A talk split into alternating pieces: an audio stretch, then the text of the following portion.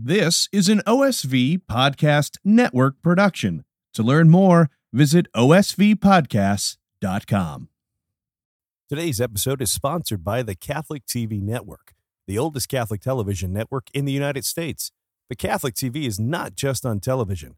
Check out Catholic TV's YouTube channel for original series like Superheroology, which looks at the connections between the faith and your favorite superheroes, or Visio Divina, which guides you through scripture based meditations on sacred art. On Catholic TV's YouTube channel, you'll also find prayers of the church and daily homilies from the Catholic TV Mass.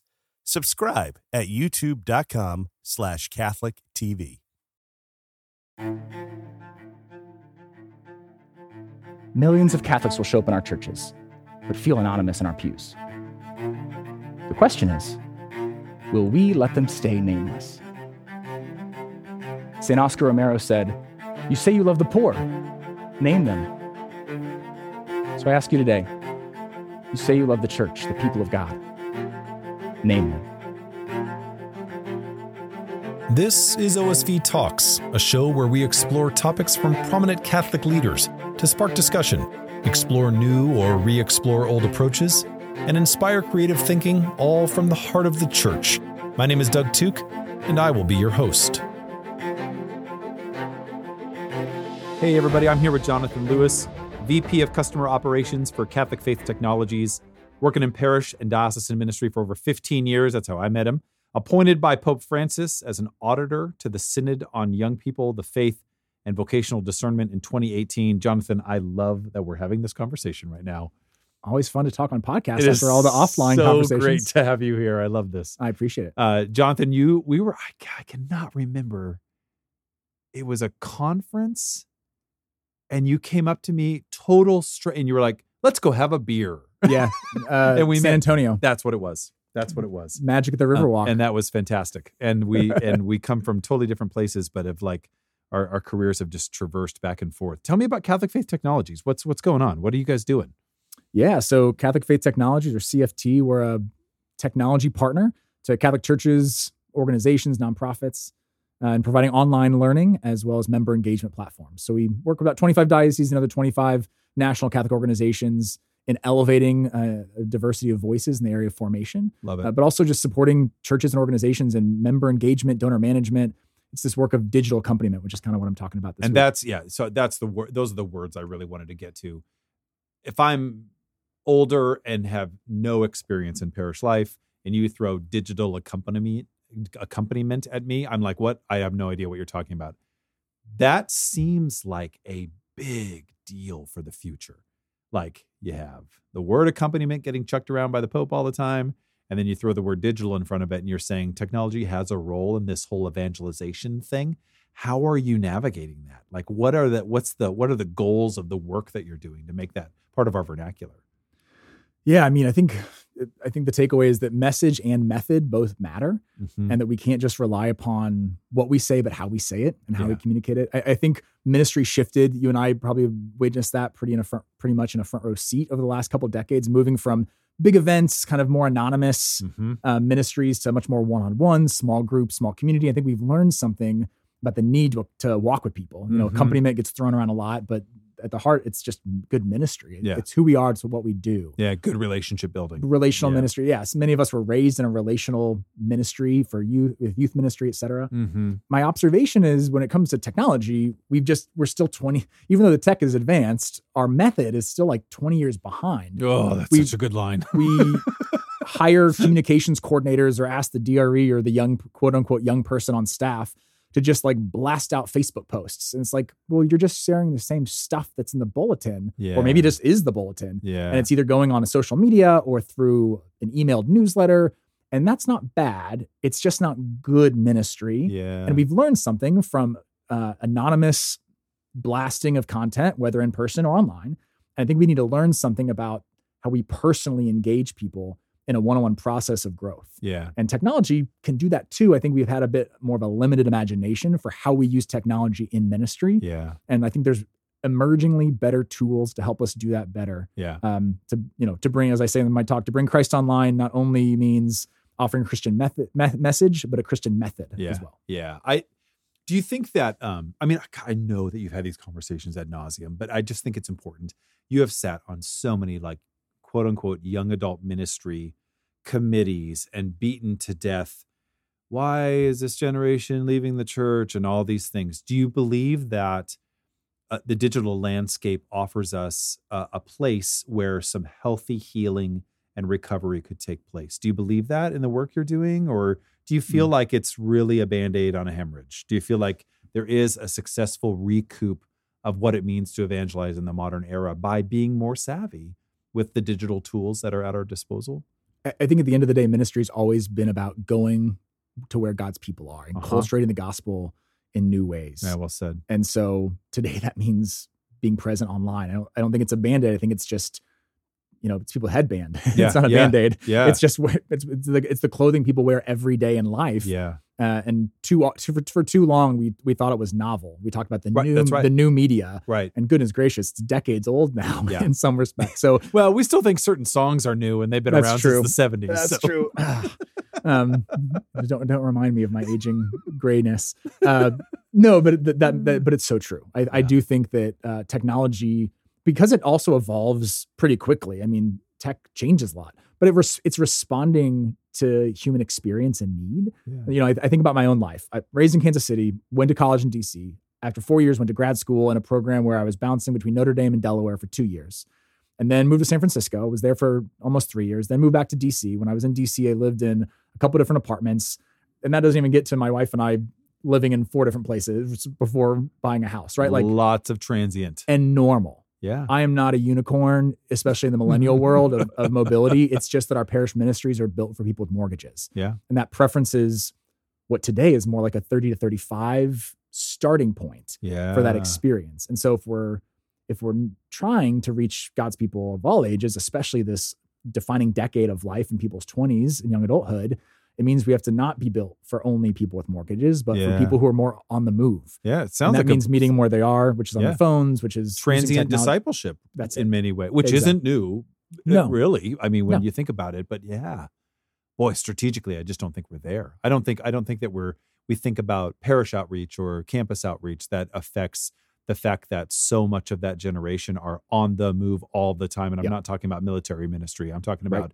people just bouncing around from job to job or wherever their family support system helps them to land. That's exactly. incredible. That's an incredible thought. And digital accompaniment doesn't need to be investing in tens of thousands of dollars of tools. I mean, technology is a cell phone, it's texting, mm-hmm. it's WhatsApp, it's email, mm-hmm. it's a learning management platform, it's a mobile app. It, it, can be all these different things. The, the key is like, are we reaching out personally? Yeah. Are we building small community? Are we creating a two way communication channel, not just a one way blast? Yes.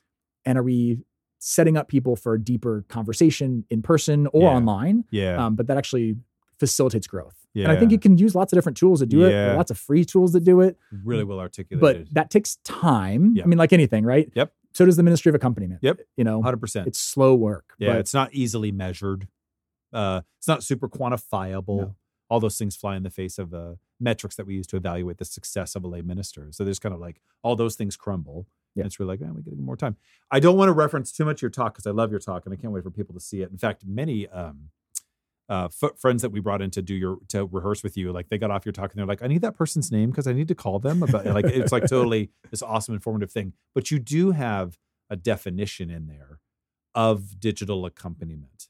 Could you give it to us? Yeah, I, digital accompaniment is the use of technology to support long-term friendship and mentorship in the journey of faith. That matters. So that that terminology matters to people that are want to have this conversation. And the reason I think it matters is because you are not a snobby millennial that is telling everyone they're a loser unless they do X, Y, and Z. You're saying stop it. You're saying whether you're a native or an immigrant to this world, this is a tool. This is a where a population are. We need to serve them. And I appreciate yeah. that. I'm just like, I'm like, oh yeah, no, this is not this isn't about age demographics or generational rivalries. This is like, no, this is what's in front of us. We got to go to work. Yeah. I love that. Right. I mean, we haven't explored this fully because I think it's a newer idea or expression in some ways, but how could digital accompaniment help us connect with the homeless community yeah. who maybe has more access to cell phone for their own safety and but doesn't necessarily have fixed community Yeah. right? How can it help us serve an immigrant and refugee population? Yeah. Or you know, migrating peoples and and farm workers. Like yeah. digital accompaniment, it's not about white kids drinking lattes and having avocado toast who are in their 20s. I mean, they- Well, they, need Jesus too, but it, it, it should be for everyone. Um, Yeah, and goodness truth. gracious, I think my mom spends more time on Facebook than I do. So. I think we can we can accompany people online yeah. of, of all ages. or the next thing. You know, that's the Yeah. thing that us ministers love to have a conversation about. It's like, or whatever the next thing is. We're not like slaves to the specific ideology of the time or the tool of the time. It's always, or the next thing, you know? But I think talking about digital accompaniment, I hope can be a little bit of an exhale for pastoral ministers who think that they have to keep up with every new trend or fad. So TikTok is not digital accompaniment. Yeah. That's a great marketing tool. It can be a fun pre-evangelization Mhm. tool. It can be all of those things. Mm-hmm. But it it's what you do after that That's right. or after any of one of those types of moments. And so the goal is not like, great, now I've got to get my priest who doesn't really like this stuff to be cool on TikTok. Like, no, I- Yeah. like I don't it's not their so. personality, don't do it. Yeah. Right. You can be an introvert and do this. You can be an extrovert and do this. Right. It's Mhm. not fixed to one platform Mhm. or program. Um, and it, I think it permissions us away from having to be early adopters of every new tech startup fad. Which will make ministers look like idiots. Like that. That's not a that's not a strategy for success. Correct. Yeah. You use the term pre-evangelization, and I like that term. I don't know that our listening audience thinks in terms of evangelization in that way. And you Mm. and I've had this conversation, but I'd love to rehash it on the microphone.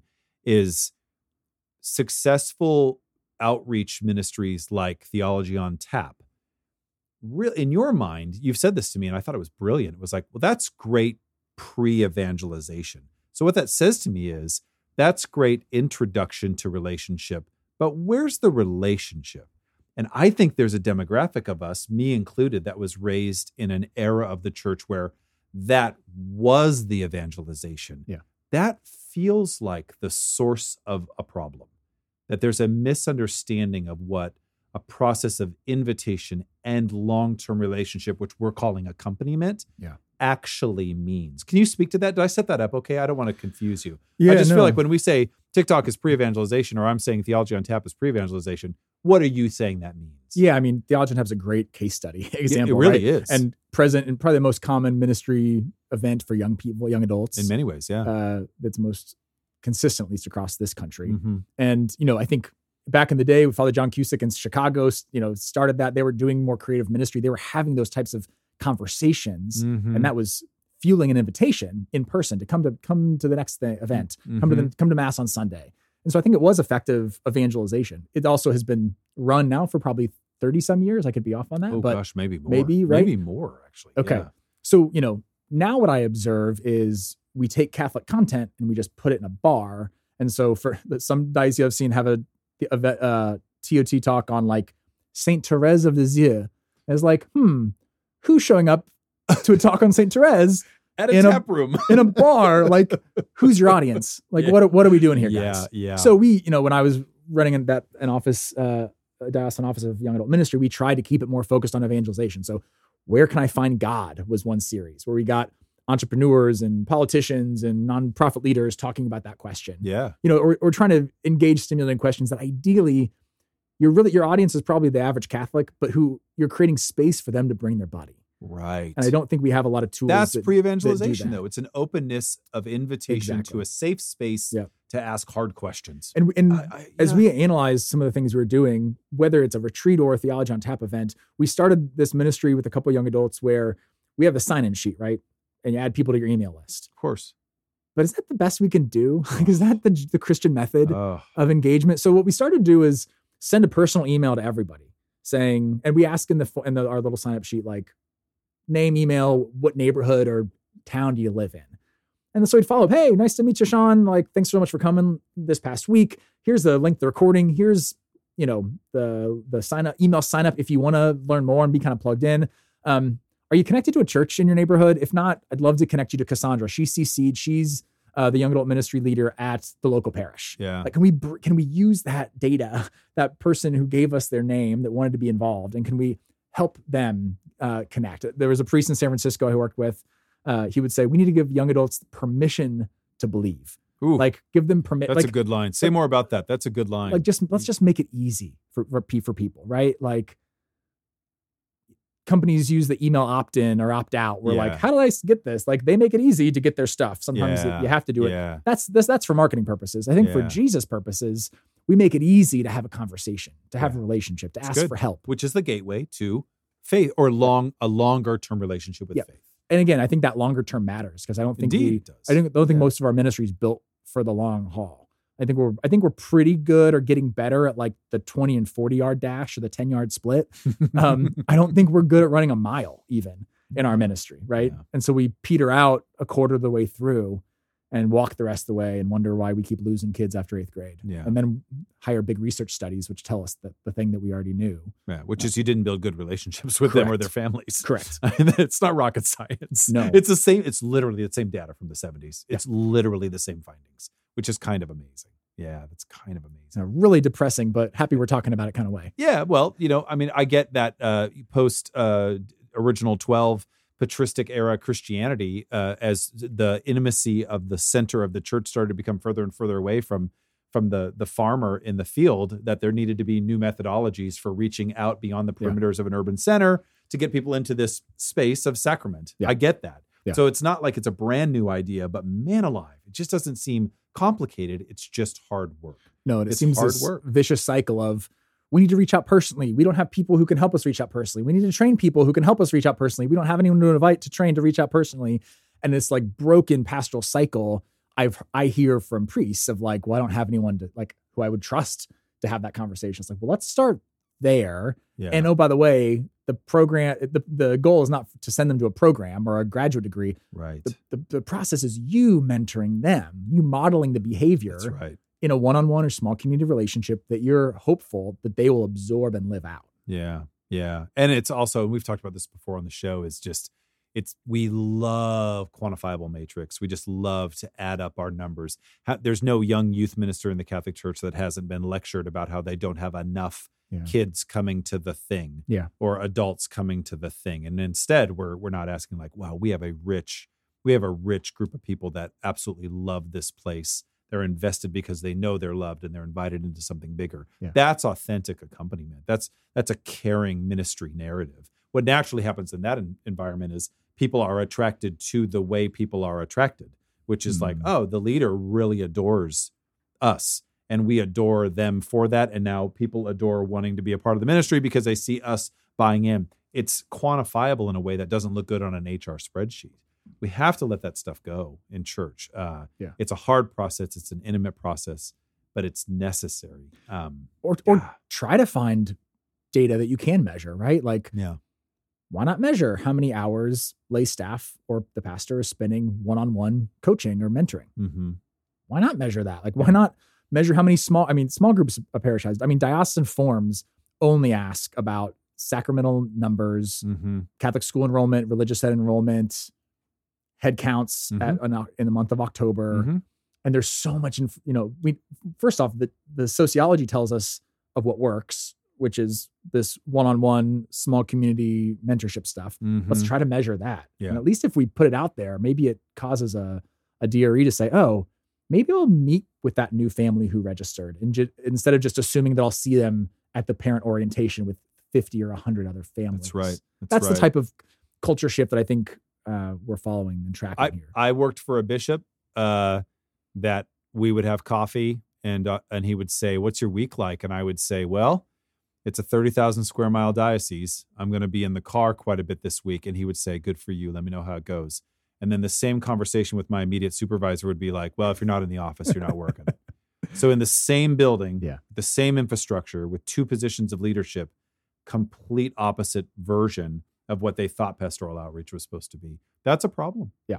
You know, that's a problem. That's that's a problem with our measuring tools and and with the success we have. So enters this notion that we started with digital accompaniment, Yeah. which changes that landscape a little bit. Right. I can reach you in a different way, and I can be the apostle that I'm supposed to be in a different way Yeah. that still nourishes an authentic relationship. yeah, and just sees all the all the possibilities of building relationship and connection. So Yeah. when I was a DRE to parish, I started a Gmail account for the religious ed program and had my own, you know, Google spreadsheet and registration form. Do you think that talked to the parish database that was literally in like the MS DOS version of that, like the, the blue screen, right? Like that the parish secretary used? Eh, no, it Not didn't, so right? So like we got to the point in my fir- late in my first year, I think, where we started like, oh, saying to the DR, the parish secretary, like, these are the new families. Are they enrolled or registered? Or I just put a box the next year. Would you like to register in the parish? If they clicked yes, I automated that whole process for them. They didn't have to fill out another set of forms and go during their work hours, I guess, to show up in person to the parish office to get a paper form because you couldn't do it ah. online. Just like in the time of Jesus. Exactly right yeah so there's ways in which not not mining data or, or sharing people's personal information but within a parish we can just connect people right so Yeah. that ideally if a pastor is going to do a sick call to a family they can know something Yeah. about that family that's yeah. that's accompaniment right Yeah, eh, eh, spot on. It's hundred percent spot on. Who are your mentors? Who are the people who have really powerhoused you and and and taught you and, and inspired you? yeah i, I in my talk I, I list off a bunch of names so Oh, which the- I love, by the way. so uh deb and ed are my parents Mhm. just wonderful Catholic role models for me. You know, far grew up in a farming church in Northeast Kansas Mhm. and instilled that, you know, Aquinas grace built on nature. And before I knew who Aquinas was, I saw that lived out. Ah. Um, the next are my two brothers who have very different faith journeys and stories, but influencers in very in, in very meaningful ways. Mhm. I'm the youngest, so that that, that lends itself. Me too, babies. Um, yep, What we do. We're the best. They stop for a reason, right, Doug? Um, so uh, Nathan and Ben are my two brothers, and then Maddie and Jared were both seminarians who led ministry. Uh, summer camp, Maddie taught me how to play guitar and led my the first mass that I did music ministry for. Um, they both tragically died in a car accident at Mundelein. Seminary No kidding. um, back in I'm gonna get the year wrong, so forgive me, Kansas City crew. Uh, somewhere like in 2005, around then wow. and um, yeah, really shattered this, the commu- the archdiocese of Kansas City where I grew up, and just were both like lights yeah. in the church, and and we're really meaningful mentors and leaders there. And Yeah. Debbie and Dana, who led who led ministry and camp and youth and programs I've worked for for years in the archdiocese of Kansas City. Friar Santo, a campus minister at Catholic University. My friend Lindsay, um, who was a men- was a mentor and continues to be in different ways. So Mhm. yeah, I mean, You're a listener and a learner. Is I'm what you I mean, that's so what I get from you. I'm just It's- like very fortunate and recognize like, oh wow, people don't have that experience. I love it. I love it. Where can I learn more about uh, Catholic Faith Technologies? yeah, visit us online at catholicfaithtech.org or um, shoot me an email if you're interested in, in talking one on one. You know, that accompaniment thing, we can we can live that out too. So yeah. Jay Lewis at catholicfaithtech.com. Be happy to it. talk. Jonathan, you uh, you've been a pillar for so long, and just uh, a place where I go to for great, honest, and transparent answers when, I, when I need them. And Off the uh, mic. I love it. I love it. I think it's fantastic. I'm really thankful. Thanks for joining us on the Oh, show. my privilege. Thank you, more importantly, for giving your OSV talk, which I adore, which I think is a gift to the working world of of ministry. And uh, we're all we're all better off because you're teaching us. So thanks so much. I it. Very kind. Thank you for listening. We hope you've enjoyed this episode. OSV brings you these talks from prominent Catholic leaders to get the church talking. You can enjoy all OSV talks at osvtalks.com. Please rate and review our show wherever you like to listen. Until next time, God bless. Today's episode is sponsored by the Catholic TV Network, the oldest Catholic television network in the United States. The Catholic TV is not just on television. Check out Catholic TV's YouTube channel for original series like Superheroology, which looks at the connections between the faith and your favorite superheroes, or Visio Divina, which guides you through scripture based meditations on sacred art. On Catholic TV's YouTube channel, you'll also find prayers of the church and daily homilies from the Catholic TV Mass. Subscribe at youtube.com slash Catholic TV.